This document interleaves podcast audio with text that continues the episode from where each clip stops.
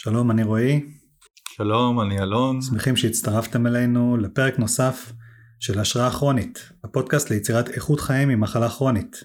בפרק הקודם עשינו אינטרו לעולם של חולים כרוניים, דיברנו על קשיים ופתרונות על קצה המזלג, בפרק היום נצלול קצת יותר אל תוך מה שקורה במחלקות בבתי החולים והשינויים שקרו בעשור האחרון.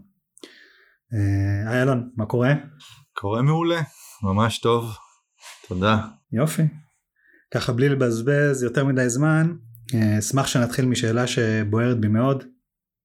אה, בתכלס האם לבתי החולים אכפת, אכפת להם, או שזה בכלל ב state of mind שלהם, ה-well-being של, של חולים? קודם כל שאלה מעולה. איך ששאלת אותו כאילו אם באמת לבתי חולים בסוף אכפת מה-well-being או מהאיכות חיים של החולה אז אתה יודע אם לפני uh, אה, 15 שנה היית שואל את הבתי חולים הם אומרים לך שלא. שהם uh, נמדדים בכלל באמת לתת uh, רפואה מה הקשר עכשיו לאיכות חיים הם, כתוב בית חולים בית רפואה לא קשור לאיכות חיים.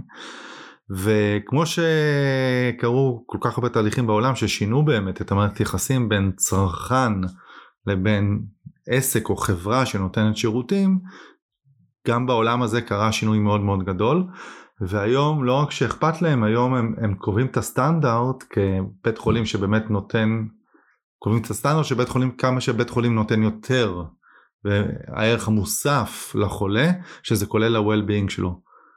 לא, הם מגדירים את זה בהגדרה מאוד מאוד מעניינת שנקראת patient experience, החוויה של המטופל.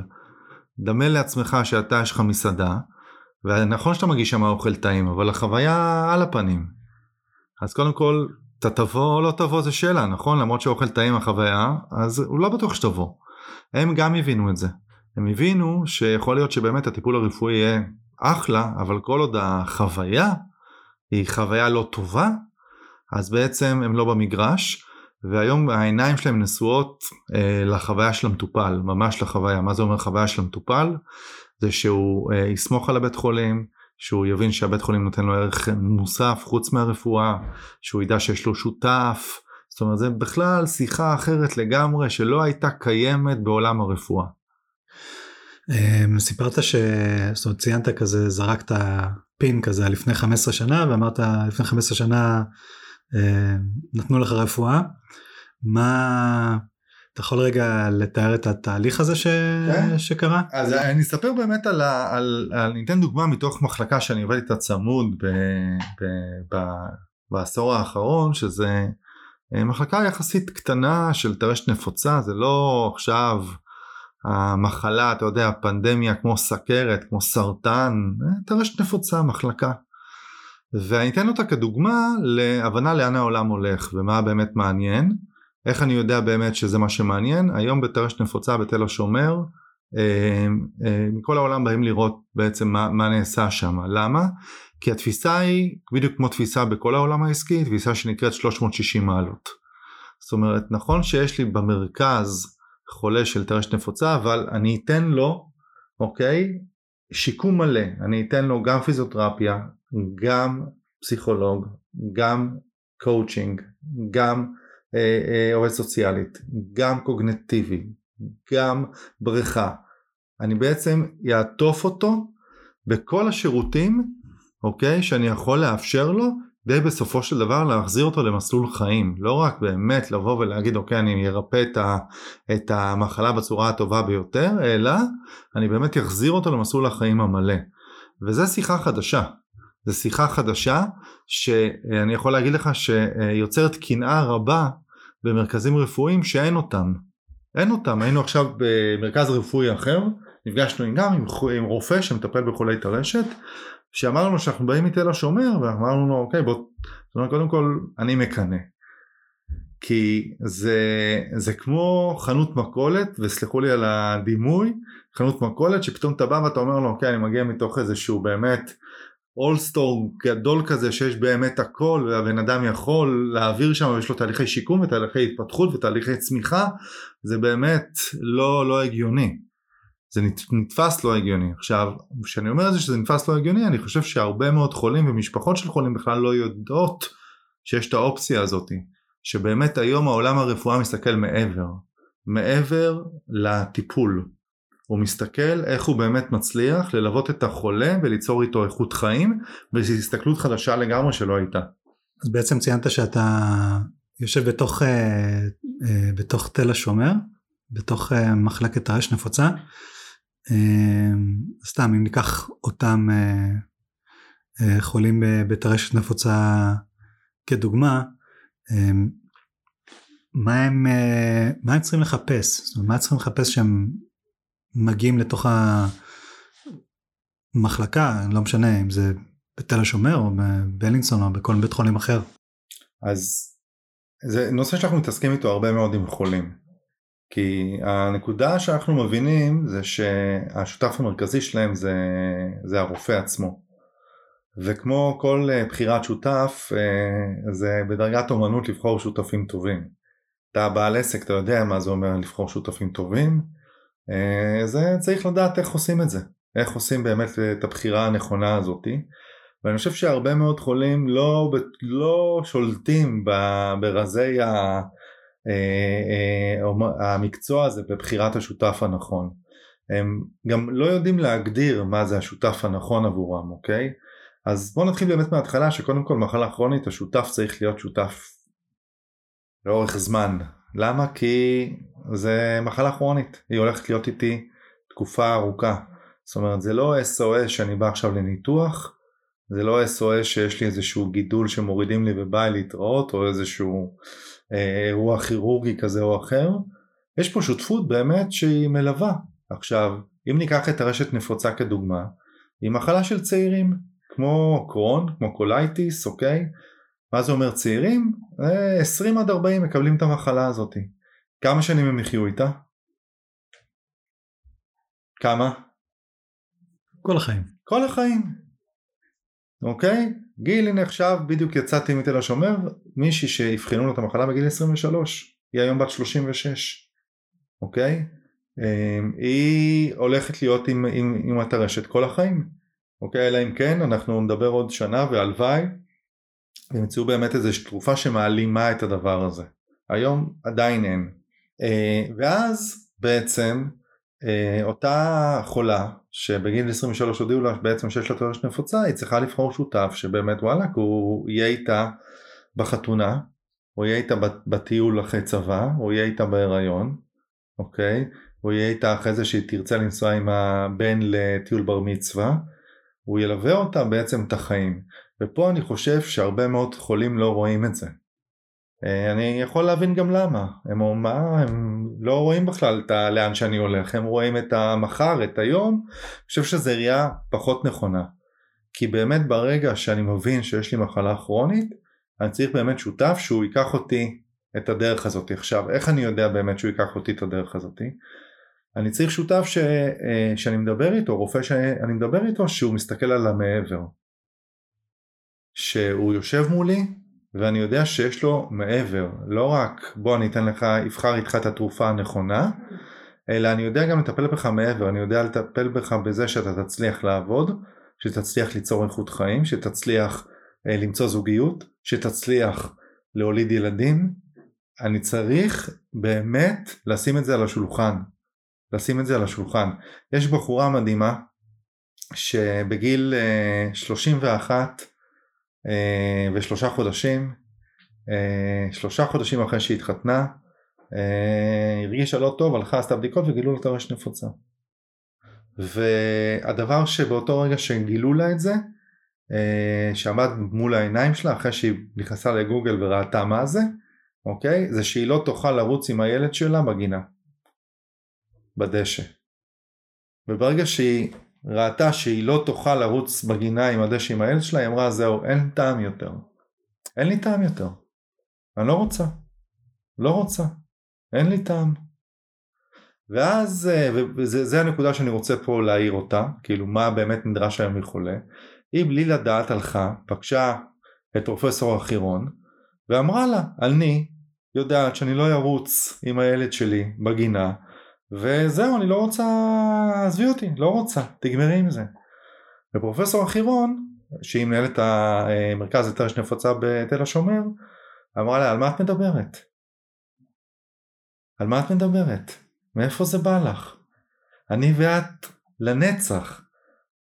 את תלכי אחרי הילדים שלך, ואחרי זה את תראי אותם בגיוס, ואת תראי אותם בחתונה, ואת תראי אותם בפה, ובעצם כשאני שמעתי את השיחה הזאת אמרתי הנה שותף שיודע לדבר על המעבר, לא על הנקודה של היום אלא על המעבר, ואני חושב שקודם כל כשבאים לבחור שותף באירוע כרוני חייבים שותף שיודע לדבר מעבר, ולא רק לדבר אלא להראות שיש לו באמת דברים שהם מעבר לטיפול הרפואי. הטיפול הרפואי זה נקודה חשובה מאוד, זה לא הכל. אני חושב ש... זה השיחה הראשונה שאני שומע ב...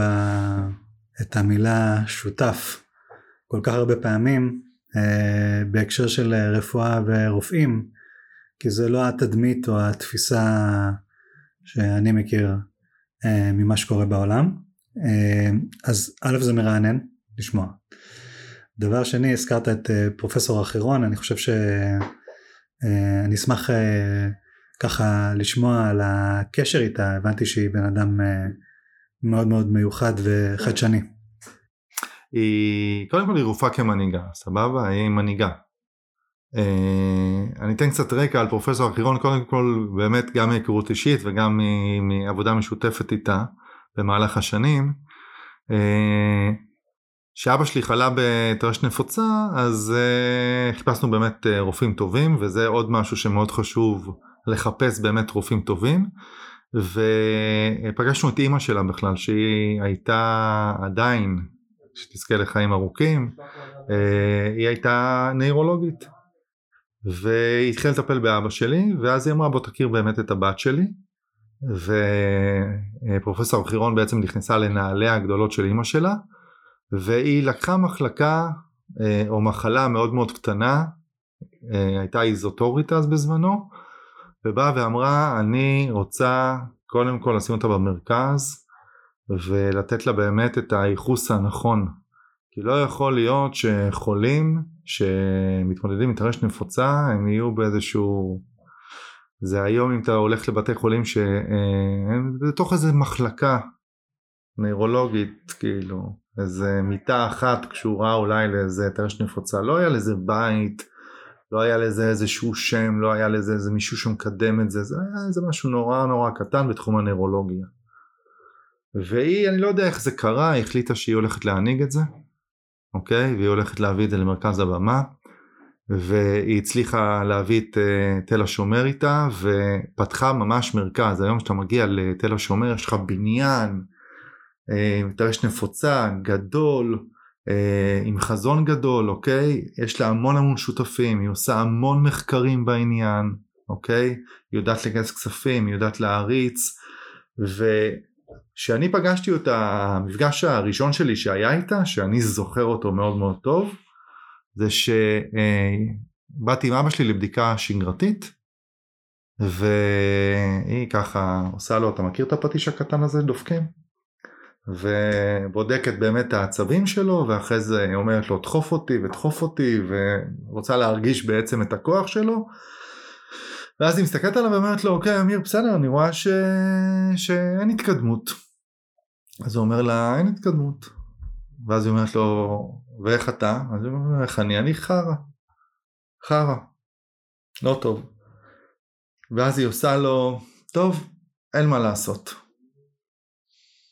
את התנועה הזאתי כאילו אתה יודע מרימה ידיים ככה ואומרת לו אין מה לעשות. ואני שם יושב בתור ילד הייתי בן איזה 16 או 17 והלב שלי נשבר. מה זה אין מה לעשות? מה זה כאילו אין מה לעשות? לא יכול להיות. לא יכול להיות. לא יכול להיות שאבא שלי בן עוד לא חמישים. כאילו אין מה לעשות. מה זה אין מה לעשות? ויצאתי מעורער לגמרי. ואחרי זה כמה שנים אני חושב, אה, יותר מעשר אני חושב, שנפגשתי איתה בכובע אחר, בכובע שבאתי אליה עם הרעיון לאמן חולים, אה, באתי ושיתפתי אותה, אמרתי לה, תשמעי, אני לא יודע אם את יודעת, אבל הפגישה הזאת שינתה לי את המסלול חיים. כי פתאום מתוך איזה מצב שאת אמרת אין מה לעשות, אני באתי ואמרתי מה זה אין מה לעשות, יש פה, אני יכול לתת פה לאבא שלי איכות חיים מטורפת, בלי קשר למחלה, הוא יחיה כמו קינג, יהיה לו הכי טוב בעולם, גם שהוא יהיה עם המחלה הזאת, זה לא מעניין אותי בכלל. ושיתפתי אותה בזה.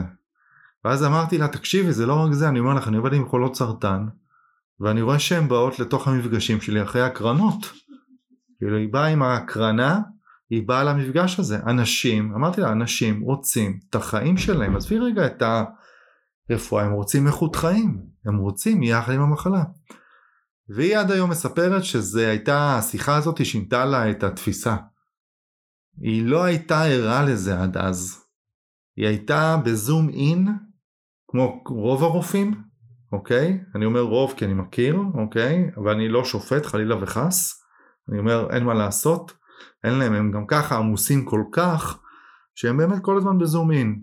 ופתאום משהו שם נפתח.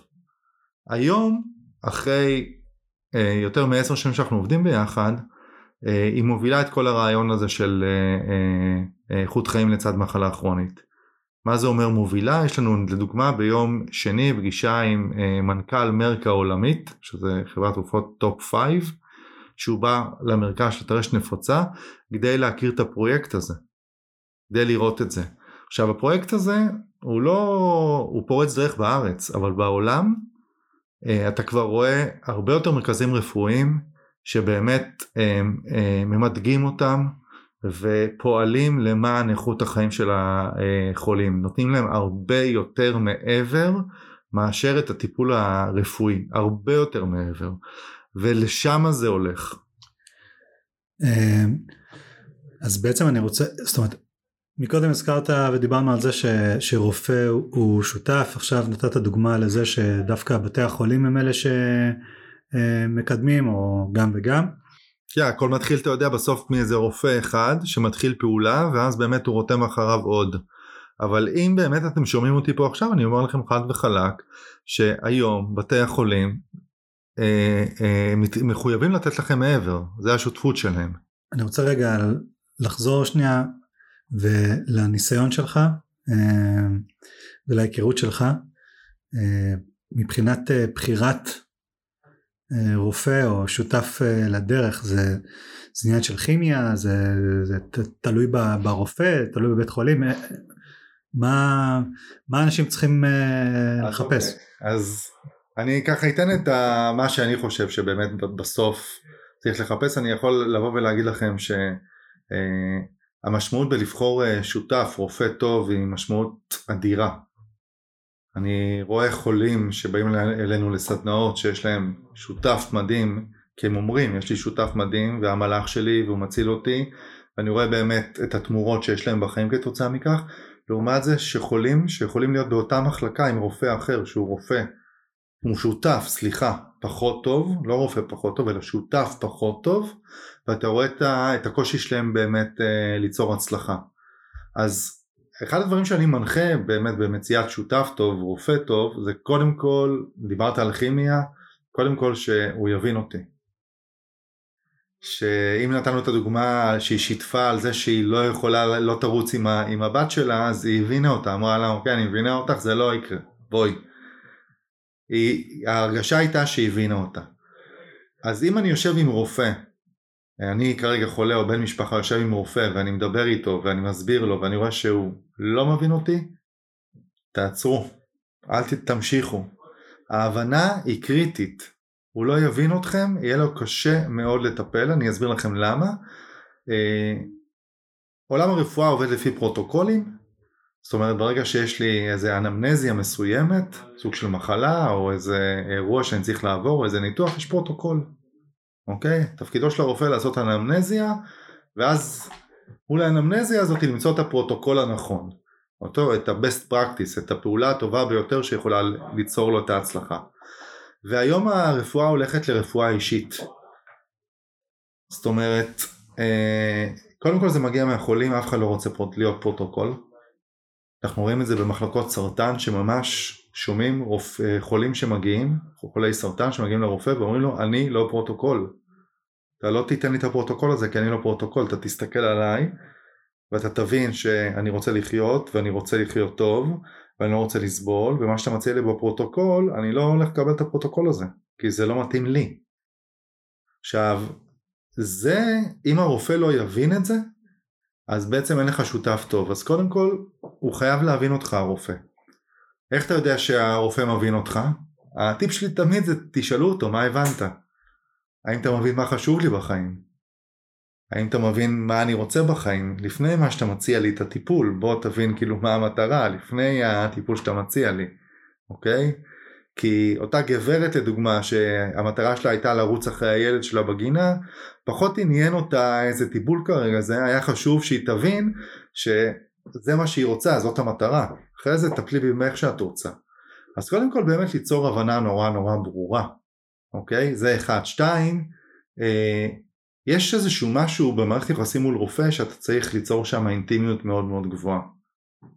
כאילו היכולת שלך לשתף רופא באמת לא רק בתחושות הרגעיות שאתה מרגיש אלא באמת בפחדים שלך, בשאיפות שלך, בחלומות שלך אתה צריך שותף שאתה תוכל באמת להיות איתו מאוד מאוד חופשי וזה משהו שהוא נורא בהרגשה כשחולה מגיע מול הרופא הוא, הוא מרגיש כמה הוא יכול באמת, אתה יודע, לפתוח, לדבר, אוקיי? אם אתם מרגישים שיש לכם שם איזשהו משהו שחוסם, שאתם לא מצליחים להתבטא, כנראה, א' תשתפו את זה, תגידו לו. תגידו לו, אני תמיד נכנס הנה ואני מרגיש שכאילו אני לא מצליח להתבטא.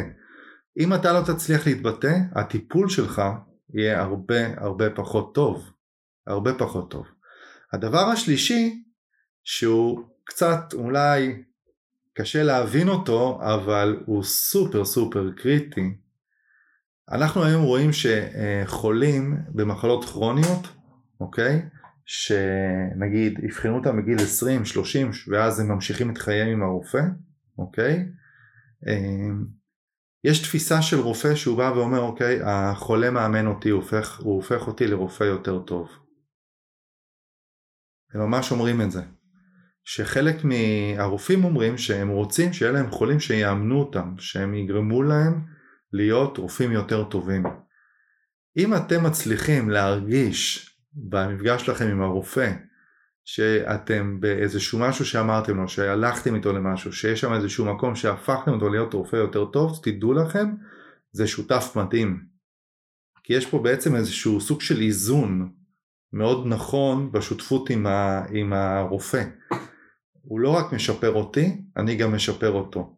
תדמיינו רגע את העניין הזה, תבינו, אולי קשה לראות את זה, אבל אני יכול להגיד לכם בוודאות היום, אחרי באמת הרבה מאוד שנים בתחום הזה, אה, אה, חולים שמצליחים לשפר את הרופא, כי לא בגלל שהם רוצים את זה, בגלל שפשוט הרופא פתוח איתם, ופשוט שואל את השאלות הנכונות, זה באמת בעיניי הצלחה מאוד מאוד גדולה. אמרת שצריך להגיע ל... או ששותף טוב הוא כזה שאפשר להגיע איתו לרמת אינטימיות מאוד מאוד גבוהה. אה, וכל הזמן אה, מתרוצץ לי בראש העניין הזה של איפה עכשיו בית חולים הרופא יש לו זמן לשבת ולשמוע ו, והוא בניחותא כמו על אה, ככה יושב על איזה כורסה ו, ושומע את כל הדברים כאילו אין שום דבר כאילו אין בחוץ עוד uh, מלא אנשים ומלא עבודה שהוא צריך uh, לעשות אותה. Uh, זה עניין אותי רגע להבין את בתי החולים, זאת אומרת, כי, כי בסוף זה עניין של פרסונל שאתה מקצה ו, ואיזשהו מפתח כזה שעל פיו עובדים, שאני לא רואה אופציה אחרת חוץ מ... Uh, להקטין את העומסים או, או להביא יותר אנשים ש, שיהיו שם או אלא אם כן יש דברים חדשים שקורים אה, בתחום הזה אבל אני מבין מה שאתה אומר אוקיי שבאמת נקודת המוצא היא שבתי החולים מאוד מאוד עמוסים וכמה זמן באמת יש לרופא שלי להיות איתי. אה, אני אתייחס לזה בשתי נקודות. נקודה ראשונה, אה, כמו שאמרנו בתחילת הסשן הזה באמת שהעולם השתנה. זאת אומרת היום התקשורת עם הרופא ואני רואה את זה אצל חולים שלי בדיוק היה לנו עכשיו סשן עם קבוצת אה, חולים, זום בשבע ורבע בלילה, בערב, אוקיי? עולה אחת המטופלות ואני רואה שהיא כאילו עם העיניים למטה ואני רואה שהיא על הפנים. אני שואל אותה מאיה מה, מה קורה? אז היא אומרת לי לא טוב מה קרה? קיבלתי אה, כרגע מייל שחזרו הבדיקות אה, ב-MRI הצווארי שלי וראו שם גוש. סבבה. היא בהלם. ואז הייתה שם אה, חולה, מאמנת חולה, כאילו מישהי שעובדת איתנו, שהיא חולה בתוך אה, זה, ואמרה לה, אוקיי, יש לך את הטלפון של, אה, של הרופא שלך? יש לך וואטסאפ? כן. אז תשלחי לו עכשיו וואטסאפ, שהגיעו התוצאות, ואת תשתפי אותו, שאת את בשוק, את לא יודעת מה לעשות. את לא יודעת מה לעשות, ואם את לא יכולה, אני אשלח לו את הוואטסאפ הזה. ובאמת היא שלחה לו את הוואטסאפ הזה, ואחרי חמש דקות הוא אמר לה, פתחתי, ראיתי, הכל בסדר, נדבר מחר, לא נראה משהו לחוץ.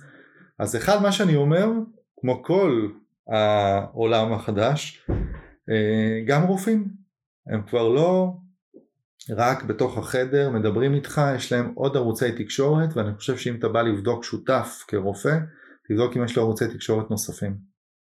Uh, היום אני אומר לך בוודאות, כמו כל ספק שיש, גם הרופאים היום כבר התחילו לעבוד עם ערוצי תקשורת נוספים. וזה משהו שבית החולים מעודד אותו? או... לא קשור לבית החולים בשיט.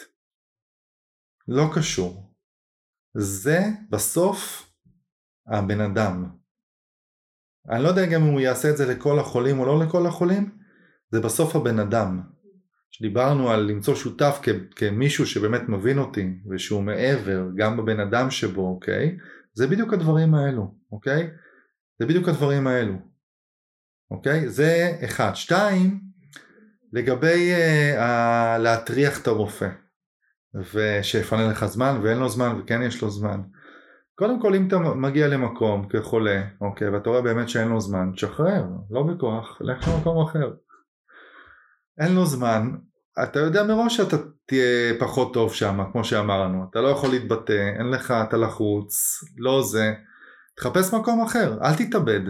שתיים, תבוא ותגיד אוקיי אני צריך ממך זמן, איך אתה נותן לי זמן, אני רואה שצפוף פה, אני רואה שבלאגן פה, איך אני מקבל ממך זמן? כאילו אם אין לך זמן לטפל בי אז בסדר גמור, יש באמת, יש שפע, יש שפע, אוקיי? והייתי הולך ומחפש מקום שכן יש לו יותר זמן. אני יכול להגיד לך שיש רופאים שהם יושבים שעה עם כל מטופל, שעה רושמים הכל, שואלים אותו על הדברים האישיים, פותחים, ככה הם מנהלים את המרפאה שלהם, אוקיי? ויש רופאים לעומתם שעל על, uh, אותו סוג מחלה יעשו פגישות של שבע דקות. אתה צריך לשאול את עצמך כחולה, איפה אתה רוצה להיות? ומישהו שמנהל אותך בשבע דקות, יש כאלו אפרופו שזה מתאים להם. משימתי, קצר, טק, טק, טק, טק, טק, יאללה, סבבה, כמו ספר, להתראות. אני לא יושב עכשיו חצי שעה במספרה. ויש כאלו שכן צריכים את השעה הזאת. אז אני אומר שמניסיון שלי יש גם וגם וגם וגם וגם וגם, אני לא הייתי מכליל אפרופו ואומר אין להם זמן, הם לא רואים אותי, זה bullshit, זה בדיוק כמו שמישהו מחפש אה, זוגיות בעיניי ואומר כל הגברים אה, חרא או כל הנשים אה, לא יודע מה. אני לא הייתי משתמש בהכללות האלו, אני כן הייתי בבחירת רופא או שותף. הייתי באמת מגדיר קודם כל כמה זמן אני רוצה ולראות באמת אם הוא יכול להתחייב לזמן הזה. אז בעצם אני, דיברנו עכשיו על הנושא הזה של הרופאים עצמם. אמ, יש פה איזשהו שינוי אה, שקורה בשוק מבחינת התפיסה של הרופאים. אה, בכל זאת, אה, אם אני מתמודד עם מחלה כרונית, אולי אתה יכול לעשות רגע טיפה סדר באיזה כלים בכל זאת יש לבתי החולים בארץ אה, אה, לתת לי שהם אה, מעבר, אולי, אולי נקודות ברמת הבדלים בתפיסה אולי בין בתי חולים בארץ. אז אני אגיד ככה, בוא, בוא נדבר על התמודדות עם מחלה כרונית ואז מתוך זה נבין באמת איזה כלים באמת אפשר לתת או צריך לתת, אוקיי? קודם כל התמודדות עם מחלה כרונית מצריכה בעיניי ליווי אה, התנהגותי מסוים כי אני צריך לשנות את ההתנהגות שלי אוקיי? אה, לרוב ההתנהגות שלי זה מה שהביאה אותי להיות במצב הזה. אה, משהו שרוב החולים יודעים, שהם היו לחוצים מדי, שהם היו, לא נתנו לעצמם זמן, אוקיי? שהם היו מאוד קשים עם עצמם. הם ממש אומרים את זה. וגם הם אומרים, אין, אנחנו קוראים, אנחנו רואים שבאמת הסטרס הזה והלחץ הזה והקושי הזה יצר לי איזה טריגר ותקף אותי ויצר בעצם את המחלה האוטואימונית הזאת. אוקיי? את הטרשת נפוצה, את הקרוהן, את הקולייטיס, את האנדומטריוזיס, אוקיי? את הפיברומיאלגיה. באמת זה מחלות שאתה רואה כל הזמן עוד גידול וגידול וגידול ובאמת אפשר, יודעים היום לבוא ולהגיד שזה נוצר כאיזה תוצאה של bad habits, של הרגלים רעים ש, שלא היו משרתים את בן האדם. ואז אה, יש באמת טיפול. אבל הטיפול האמיתי הוא באמת בשינוי ההרגל הזה. באמת לזהות את ההרגל שלא שירת אותי ובאמת לבוא וליצור הרגל חדש שכן ישרת אותי. כי אם אני אמשיך להיות בלחץ הזה המחלה תמשיך לתת את אותותיה וזה כולם אומרים. ואז הרופא לא יכול לעזור לי בזה. אתה מסכים איתי? לגמרי. לגמרי בשינוי ההרגלים האלו מי כן יכול לעזור לי? אז יש פסיכולוג רפואי שזה שירות שהוא נמצא בתוך מחלקות אוקיי? הוא שירות בעיניי הכרחי, הכרחי, לבוא ובאמת לשתף את ה... לזהות באמת יחד עם הפסיכולוג את המקומות שאני מפספס ובאמת קודם כל לזהות אותם, קצת לפתוח אותם, אחרי זה אולי לעשות איתם עוד דברים, אבל קודם כל באמת זה אחד הדברים שהייתי מחפש. הייתי מחפש אה, אה, את הפסיכיאטר כי לפעמים המדרון החלקלק הזה של קבלת מחלה כרונית באמצע החיים, אשפוז יוצר טראומה, ממש. יש לנו חולים שאתה רואה שהם מקבלים סטרואידים במשך שבועיים בהתקף הראשון ואז מזהים להם את המחלה או שזיהו להם את המחלה ואתה רואה שזה ממש יוצר להם טראומה מאוד מאוד קשה ששם הפסיכיאטר מאוד מאוד יכול לעזור במהלך הזה, אוקיי? אז יש מחלקות שנותנות פסיכיאטר כל מה שקשור לגוף, בואו נדבר על זה רגע. אחד הדברים שהם מאוד חשובים בהתמודדות עם מחלה כרונית זה uh, הקשר בין גוף לנפש. ואם יש לי בתוך המחלקה מישהו שיכול להפעיל אותי גופנית, אם זה פיזיותרפיה, אם זה מאמני כושר, לדוגמה בתל השומר יש אה, מאמני כושר, אתה יכול להצטרף לקבוצת ריצה, אוקיי? למה? כי אנחנו יודעים שבאמת ברגע שהגוף מתחיל לפעול קורה משהו, קורה משהו מאוד מאוד נכון, אוקיי? אז זה גם משהו שהייתי מחפש. אם באמת יש להם איזשהו משהו לתת לי אה, שיכול לעזור לי לספורט, תזונה, חשיבות התזונה היום היא, יש כאלה שאומרים שזה הכל תזונה. האם במחלקה שאני נמצא בה כרגע הם יכולים לחבר אותי לתזונאי, אוקיי? האם הם יכולים לחבר אותי לתזונאי? אם לא, אז אני כמובן יכול לקחת את זה ממקום אחר, אני כן מעדיף שהכל יהיה במקום אחד שאני מגיע, שנוכל לנהל את זה במקום אחד. שהרופא שלי אפרופו, השותף שלי, ידע שיש לו את התזונאית שלו, את הפיזיותרפיסט שלו, את הפסיכולוג הרפואי, את המאמן, אוקיי? זה משהו שהייתי מחפש היום. וזה נמצא? זה נמצא, זה נמצא לא בשפע. זאת אומרת זה לא שנכנסתי עכשיו לחנות אפל ויש לי את כל המוצרים ורק תבחר ובכל הצבעים ובכל הגדלים ובכל הצורות ובכל המחירים. זה נמצא. הגישה לפעמים מוגבלת. אבל ברגע שאני, רוב החולים אפרופו לא יודעים את זה. זהו, אתה צריך לבקש, אתה צריך לדרוש. ברור שאתה, אל תצפה שיגידו לך. לא אומרים לך?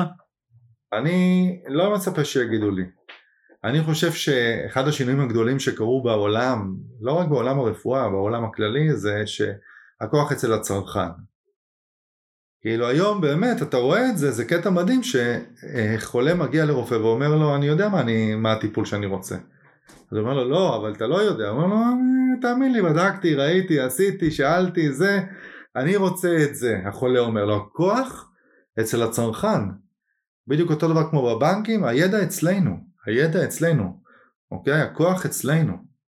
ולכן אני חושב שאם אה, אתם שומעים אותי עכשיו ואתם אומרים אוקיי לא ידעתי אז תדעו אתם בהחלט זכאים לקבל את הדברים האלו אוקיי הם בנמצא תבקשו אותם אפרופו אם אתם באים ואתם מבקשים אותם ואומרים לכם תקשיבו סורי אבל אה, אנחנו לא יכולים לתת לך או יש רשימת המתנה אז תדע שהשותף הזה במדדי השותפות ששמנו כאילו איך אני מגדיר שותף טוב. הייתי אומר אוקיי הוא בסדר הוא עובר ל- לאמצע הרשימה. בואו נחפש מישהו שהוא יהיה בטופ הרשימה שהוא כן יכול לעשות לי את זה. ואני אומר לכם חד וחלק כל בתי החולים היום אה, אה, הולכים לכיוון הזה. זה לא משהו שהוא הם הולכים לכיוון הזה ואתם צריכים גם לשאול את עצמכם זה גם משהו שאני הייתי שואל את עצמי אה, כמה שווה לי להשקיע בזה? זאת אומרת אם אני צריך לנסוע שעה בשביל לקבל את כל השירותים האלו האם שווה לי או שווה לי להישאר בבית חולים ליד הבית ולא לקבל את כל הדברים האלו? אני אומר לכם כחולה כרוני בגלל שההתמודדות היא ארוכה מורכבת אה, רצופת משברים תמצאו מקום שנותן לכם את כל סל השירותים. דרך אגב, מה קורה במקומות אחרים בעולם? אז אני אתן לך דוגמה מסין ישבנו ב, אה, אה, במחלקה שאנחנו עובדים בתל השומר, גסטרו, מחלקת IBD, שזה בעצם מחלות אה, מעי רגיזות, אוקיי, או לא בדיוק מעי רגיזות, זה מעי דלקתיות, יותר נכון להגדיר, ואנחנו עושים תהליך, ואז פרופסור שומר, שומרון היקר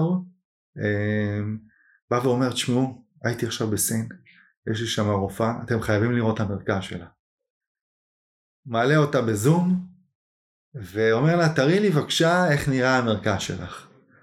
ואז היא הולכת ככה ואתה רואה אה, שקודם כל המרכז הוא בצבעים אופטימיים שמחים אוקיי? ויש לה אנשים שהולכים עם חולצה סמיילי גדולה כזאתי אוקיי? שכתוב בסינית כאילו אנחנו כאן בשבילך ומסתובבים ואתה רואה את המסתובבים זה בעצם חולים שעשו תהליך שהם בעצם היום מלווים את החולים החדשים שנכנסים, מין חונכים כאלו, חונכים. ואתה רואה שמרכזים היום בעולם הם אה, כל כך מבינים מה שדיברתי בהתחלה, את חוויית המטופל, וזה שהמטופל בעצם הולך איתם שנים, והם באמת הם רוצים להיות חלק מהבית שלהם, אז אתה רואה באמת שהיום מרכזים בעולם מאפשרים הרבה הרבה יותר אה, זה, זה, זה העולם היום, וכולם בתחרות הזאת, אפרופו, כולם בתחרות הזאת, גם חברות התרופות בתחרות הזאת. זאת אומרת, חברות התרופות שהן אה, אחראיות לחלק ניכר אה, מהתמורות והשינויים והחדשנות בעולם הרפואה, דוחפים מאוד חזק לזה. קודם כל זה מעניין. אה, איפה ישראל נמצאת אה, ביחס לעולם, ב... זאת אומרת אנחנו די חזקים תמיד ב... אה, בתחומים האלה אבל ספציפית אה, לענייננו. תראה מערכת הבריאות בארץ היא היא לא נמצאת במקום טוב בעולם. זאת אומרת מבחינת מקצועיות ושיטות עבודה וזה וחדשנות יש את זה אבל מבחינת מה היא נותנת למטופל פחות. פחות. אה, לדוגמה התהליך שאני עושה בתוך בתי חולים שזה קבוצות אימון לחולים באוסטרליה זה go without saying, בבריטניה זה go without saying. זאת אומרת ברגע שחולה מגיע והוא מגלים לו מחלה כרונית, דבר ראשון שאומרים לו אתה מצטרף לקבוצה. בארץ אין את זה. זה הכל uh, יוזמות פרטיות כאלו ואחרות. Uh, אז יש פער גדול, יש פער גדול. אני חושב שמה שקרה בשנים האחרונות שבאמת הקצב מאוד מאוד עלה כדי לצמצם את הפער הזה. זאת אומרת יש מקום לאופטימיות. יש מקום מאוד גדול לאופטימיות ואני אגיד לך למה. כי יש לנו פה הם, אה, אנשים מדהימים, זה הכל בסוף זה אנשים. ואנחנו פוגשים כמות כזאת של רופאים שאתה, קודם כל הם, הם עושים פולו-שיפ בחו"ל ואז הם באים לארץ ואומרים אוקיי, אני עכשיו מביא את זה לארץ, מכיוון שבארץ יחסית אה, קל ליצור תנועות וליצור תהליכים אז זה קורה. עכשיו יש אה, אה, אה, רופא שהגיע מ fellowship במחלה שנקראת אנדומטריוזיס, מחלה של נשים והוא רוצה ליצור פה את המרכז הכי גדול מפואר בעולם למחלקה הזאתי וזה ה vision שלו אז אם אתה שואל אותי על אופטימיות אנחנו לגמרי שמה. מעולה אמ, אם אתה מסתכל קדימה, לא, לא רחוק מדי, אבל לא קרוב מדי, נגיד אה, שלוש, חמש שנים קדימה, מה, מה אתה רואה? אה, אני רואה קודם כל סביבה הרבה יותר מותאמת לחולים. אני חושב שהיום הבתי חולים, הסביבה שלהם בעייתית מאוד לחולים, זאת אומרת היא לא סביבה שמעודדת את אף אחד להגיע לשם, אוקיי? ואני חושב שהשינוי הראשון מתחיל קודם כל בקצת לסדר את הסביבה שהיא תהיה הרבה יותר מותאמת. אה, אני רואה שפעילות כמו שלנו בתוך בתי חולים היא תהפוך להיות אה, must. זאת אומרת שחולה יבוא ו... ויגיד אוקיי מה יש לך מעבר? יופי שאתה נותן לי את התרופה אבל איך אתה מטפל בי מעבר? וזה יהיה must. זה יהפוך להיות must המעבר. גם הפסיכולוג, גם המאמן, גם התמיכה הנפשית, גם התמיכה המקצועית, גם התמיכה הפיזית, היא תהפוך לאיזשהו משהו שהוא must, כי זה must. הם מבינים, כולם מבינים שזה must. אז עכשיו ייקח זמן למצוא תקציבים, למצוא אנשים, למצוא זה, אבל זה יקרה. אין לי בכלל דילמה שזה יקרה, אני באמת מאחל לכולם שזה יקרה. אנחנו ככה לקראת סיום. אמ, אבל אשמח אה, לפתוח ככה עוד איזה צוהר קטן ולדבר על, אה, אה, על המערכת יחסים בין משפחות דווקא לבין בתי החולים והרופאים כי נורא דיברנו על זה מנקודת המבט של החולה עצמו אבל דווקא מעניין אותי לדעת על ההתפתחות של הקשר הזה שקורה עכשיו מן הסתם אה, בצורה ישירה אולי יותר ממה שהיה פעם, אולי פעם זה היה, אה, החולה היה בתקשורת עם הרופא בבית החולים ואז היה צריך איכשהו לתקשר את זה למשפחה, אבל האם משהו השתפר והשתנה שמה?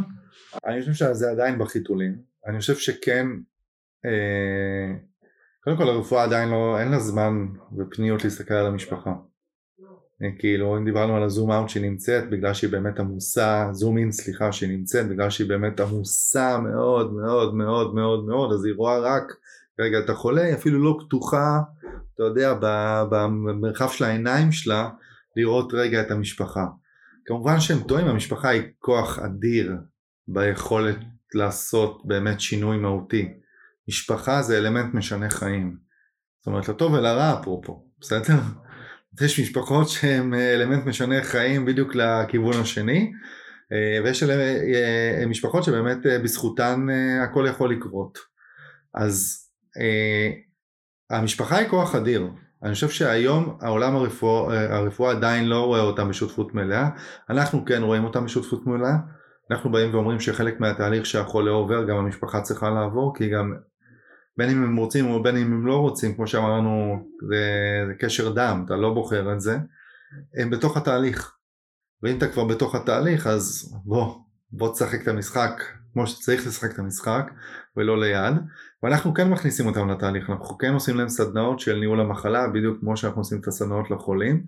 ואנחנו רואים שזה כאילו שמיים וארץ, כמו שאמרתי, זה אלמנט משנה חיים, ממש. אני טוען שכרגע עולם הרפואה לא רואה אותם. אני מבין גם למה הוא לא רואה אותם, כי הוא... ולכן אני עוד פעם אומר, זה תמיד תמיד, אתה זוכר שדיברנו על חולה כמנהיג, שזה הדבר, הבעלות הזאתי? אז קודם כל אם אני הייתי באמת היום uh, בנעליו של uh, חולה, הייתי בא ואומר, אוקיי, האם יש לכם משהו גם למשפחה שלי לתת? מישהו יכול לעזור, זה עוד פעם, תראה מאיפה זה בא, זה בא ממני. כי אני מבין שזה כוח גדול. אני מבין שזה כוח גדול. אה, אבל פה אתה יודע, החולה עצמו צריך באמת הרבה מאוד משאבים אה, להישיר מבט מול המערכת ולהגיד לו בוא אני רוצה באמת אה, שגם המשפחה תהיה מטופלת. אבל מי ששומע אותי עכשיו, אני אומר תעשו כי, כי זה יכול לעשות לכם שינוי אדיר, פשוט לבקש שהמשפחה גם תהיה בתוך התהליך. ואם הוא יכול לדבר עם המשפחה. זה נקודה אחת. נקודה שנייה, אם משפחה שומעת אותי, והיא מת, היא, היא מטפלת בחולה כרוני, מה שנקרא היא care giver או care leader, היא משפחה תומכת, והיא רואה שהחולה מתקשה בתקשורת או שאין לו שיתוף פעולה טוב עם הרופא, תעזרו לו שמה. יכול להיות ש... שהוא מתקשה בתקשר עם הרופא ויכול להיות שאתם יכולים מאוד מאוד לעזור לו שמה. להגיד לו אוקיי בוא אני אהיה המודם, אני אהיה המתרגם, אתה תגיד לי מה אתה רוצה, אני אדע לתרגם את זה לרופא, אוקיי? עד שנמצא באמת את, ה... את האיזון. אז אם אתם שומעים אותי גם פה, למשפחה יש תפקיד, אמרתי לכם בעיניי, אלמנט משנה חיים. אז יש, יש לכם אופציה לדחוף את זה חזק, המערכת כרגע עדיין לא רואה אתכם. אלון, אני רוצה להודות לך מאוד. אנחנו היינו השראה כרונית, הפודקאסט ליצירת איכות חיים ממחלה כרונית. מוזמנים להוסיף את הפודקאסט שלנו לרשימת המועדפים שלכם באפליקציות הפודקאסט הנפוצות. זהו, נתראה בפרק הבא. תודה רבה רועי, חברים, נתראה בפרק הבא, תבואו נרגשים ושמחים.